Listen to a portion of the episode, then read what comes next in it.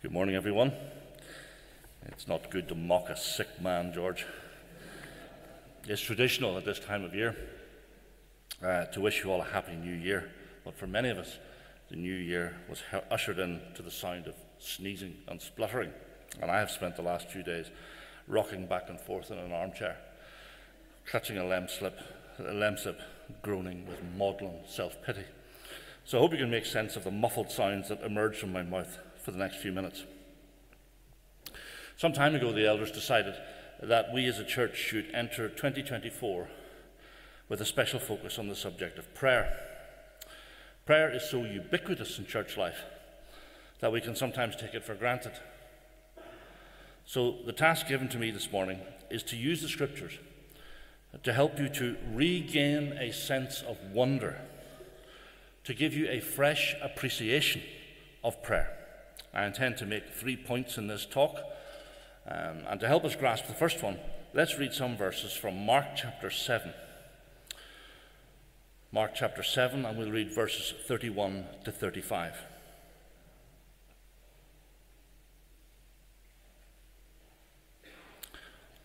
Mark 7, verse 31. Then Jesus left the vicinity of Tyre and went through Sidon, down to the Sea of Galilee and into the region of the Decapolis.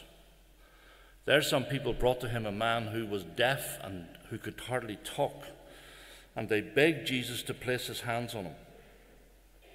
After he took him aside, away from the crowd, Jesus put his fingers into the man's ears. Then he spit and touched the man's tongue.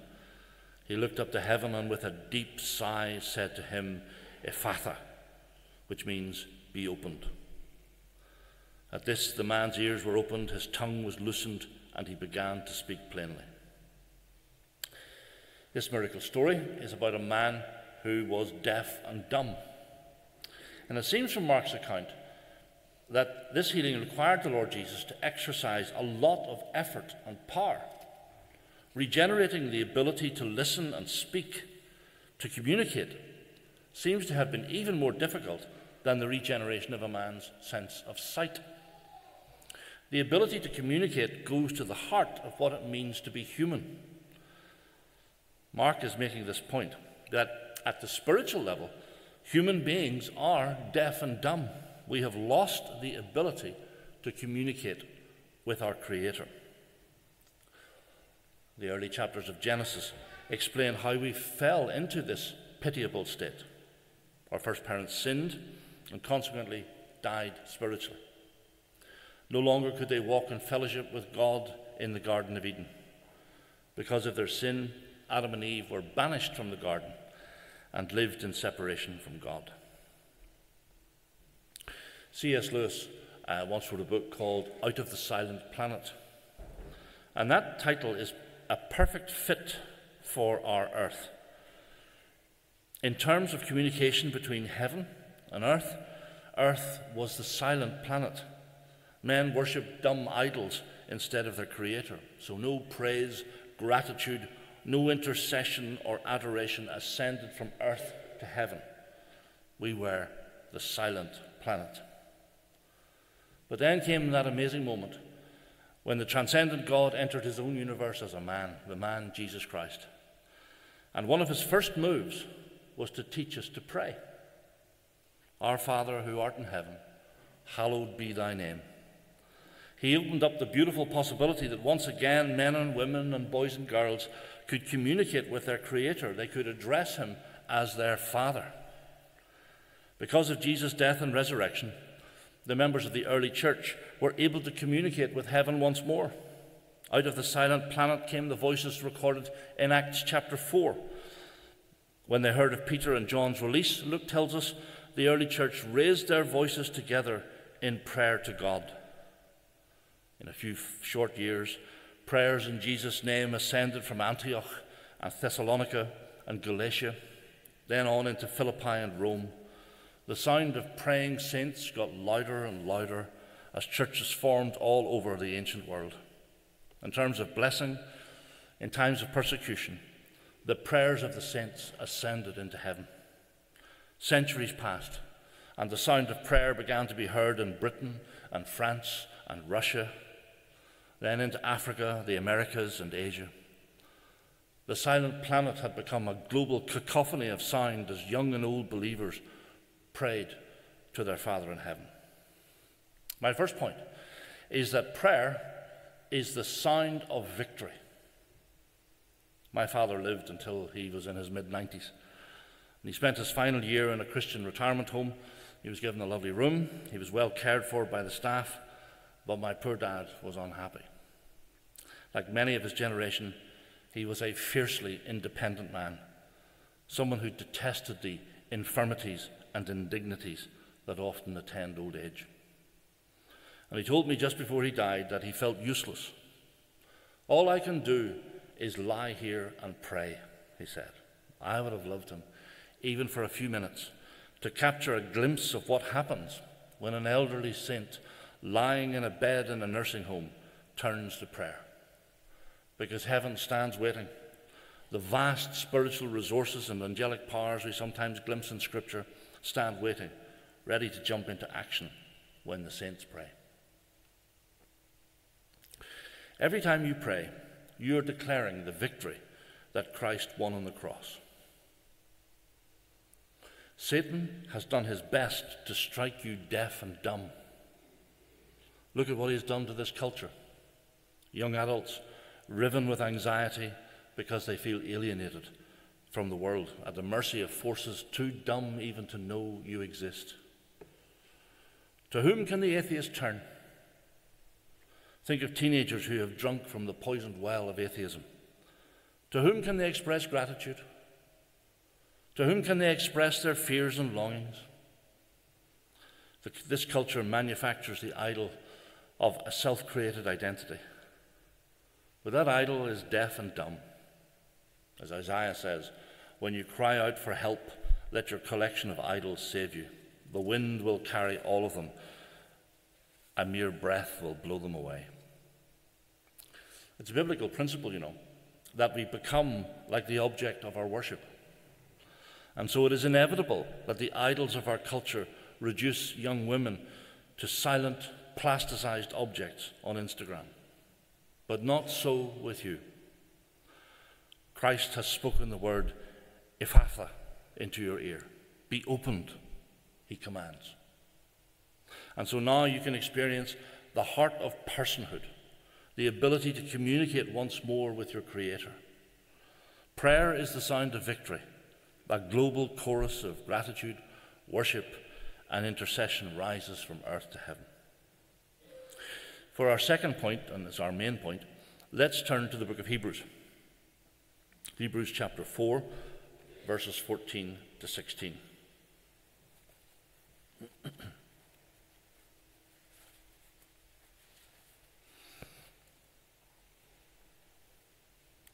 Hebrews 4, starting at verse 14. Just three verses. Therefore, since we have a great high priest who has ascended into heaven, Jesus the Son of God, let us hold firmly to the faith we profess. For we do not have a high priest who is unable to empathize with our weaknesses, but we have one who has been tempted in every way, just as we are, yet he did not sin. Let us then approach God's throne of grace with confidence so that we may receive mercy and find grace to help us in our time of need. I must warn you that the title of our second point might sound uninteresting, but I hope to show you something of the wonder of prayer uh, by making the point that prayer brings us into the presence of God. We're going to take time to step through these three verses because they explain how sinful mortal creatures like us can enter into the very presence of God. If you had walked into the temple at Jerusalem uh, during the time of the Lord Jesus, you would have been allowed to enter into the court of the Gentiles. I think that's, that's where the money changers were driven from by Christ. Basically, anybody who could, could walk through uh, the outer court.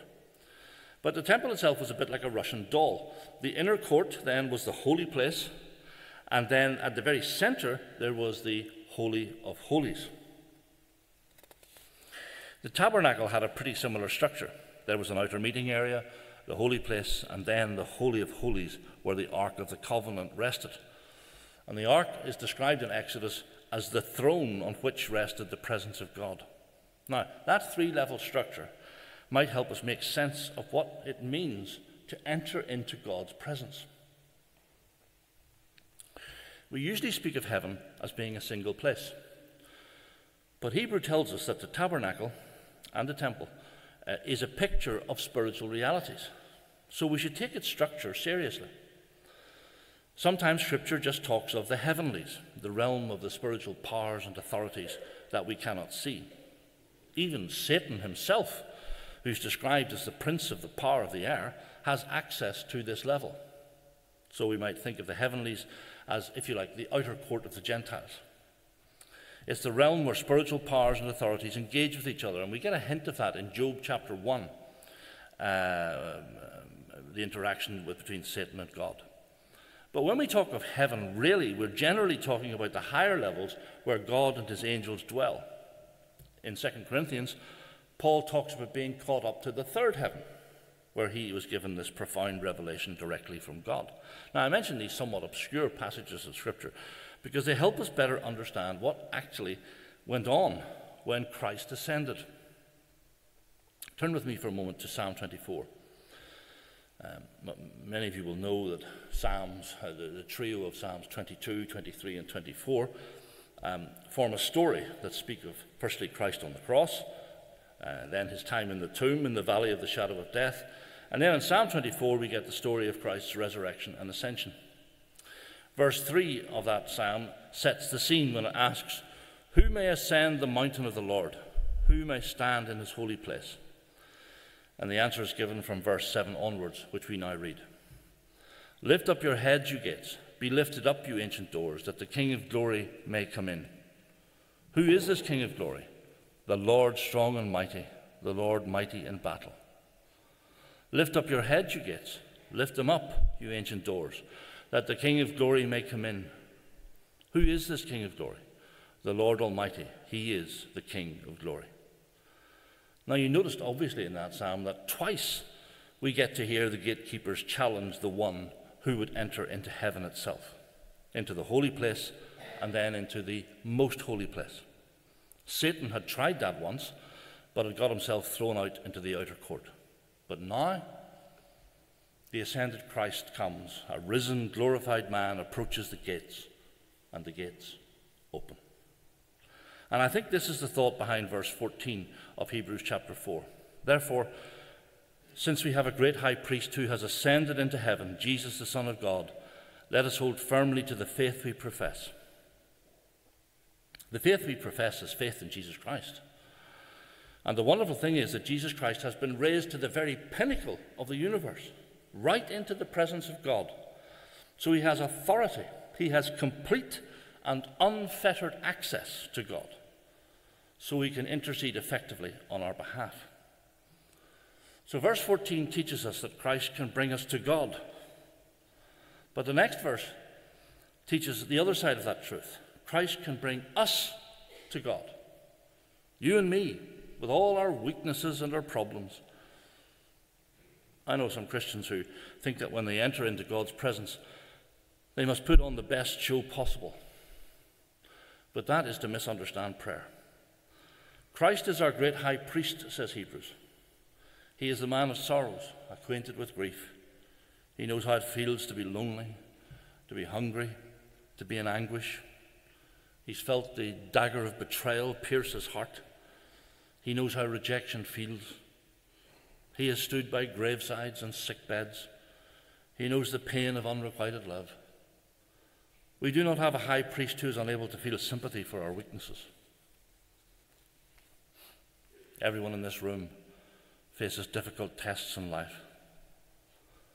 Sometimes suffering comes in the form of a sudden catastrophe, a phone call about a fatal car accident, that numbed feeling that comes over you when a doctor says gently, I'm afraid that the news is serious. But other suffering comes in the form of a continual burden.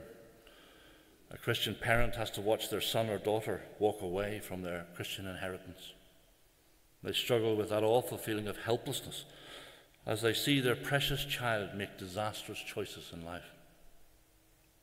Or maybe a teenager has to watch as her parents' marriage breaks down into the bitterness of a divorce. She sometimes wonders if any of the love she experienced from them was real. The divorce has fractured her very sense of self. And then sometimes suffering comes because of our own sin. A couple has lost all intimacy because of a husband's addiction to pornography. Trust and openness have broken down, and so the days are spent in unhappy silence. All of us face difficult tests in life. But these are the very burdens that we should take into God's presence. God is no cold Pharisee, withdrawing himself from the weak and the sinful. He gives strength to the weak. He is the friend of sinners. So if you're feeling this morning weak and confused and tired, or if you're feeling guilty, Christ, your high priest's deepest instinct, is to stand with you. I say this with all reverence, but you can stand before him and surface all your frustration and anger and hurt. Why have you allowed all this to happen to me? You can ask him directly. And your great high priest will remind you that he knows how you feel. He has stood where you stand. So, verses 14 and 15 teach us that Christ can take us into God's presence. But what shall we find there? Any thoughtful person who has considered seriously the idea of being in God's presence must have felt a degree of nervousness. But verse 16 dissipates that feeling immediately because we are told that Christ brings us to the throne of grace. I love that term. In these three verses, we have watched Christ ascend through the spiritual realm into the throne room of God. He has brought us to the very source of authority, the wellspring of all that is real and true. We have arrived at the very center. Door after door has opened, and we have entered into the throne room itself.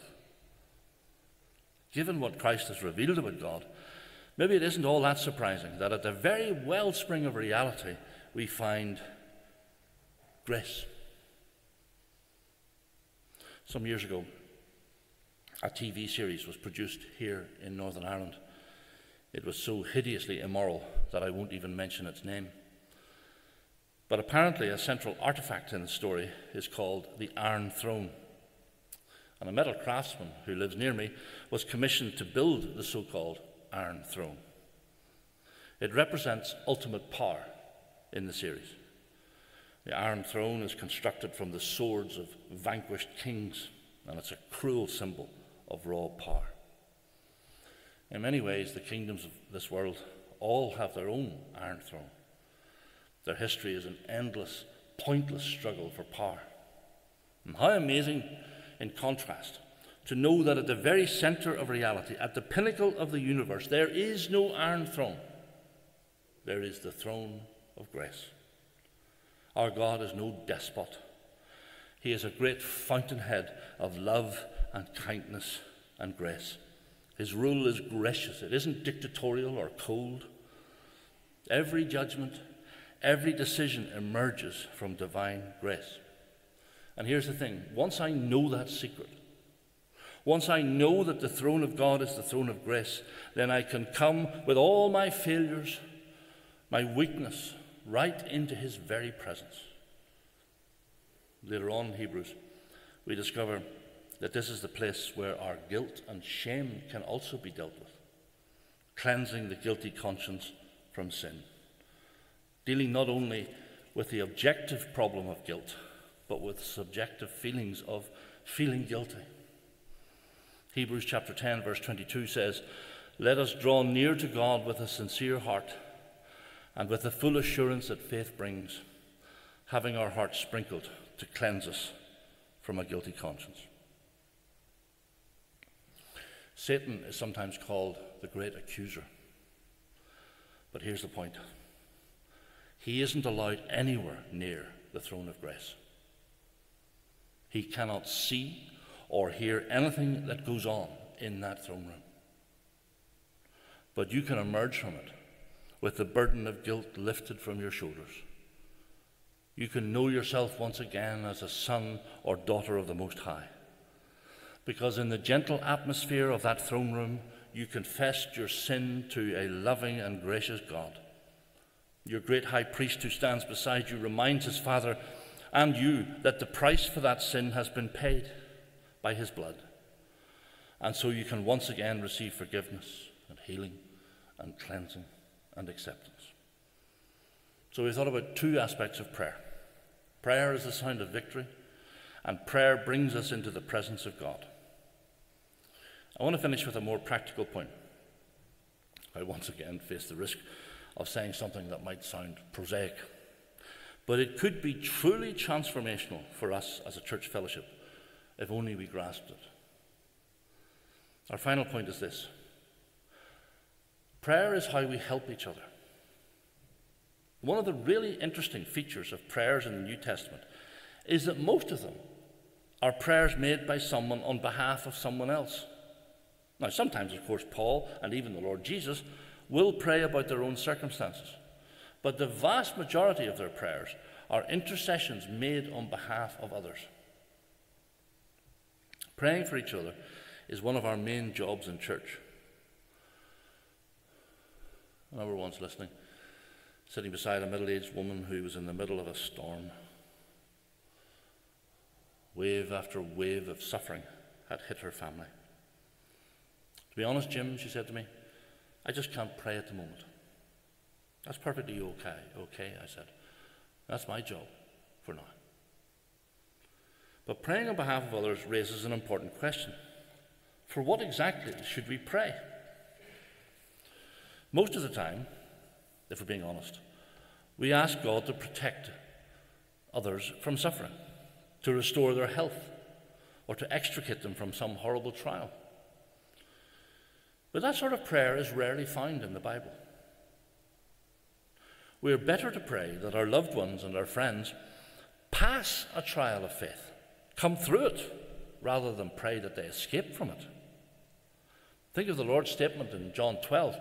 He's considering his own death.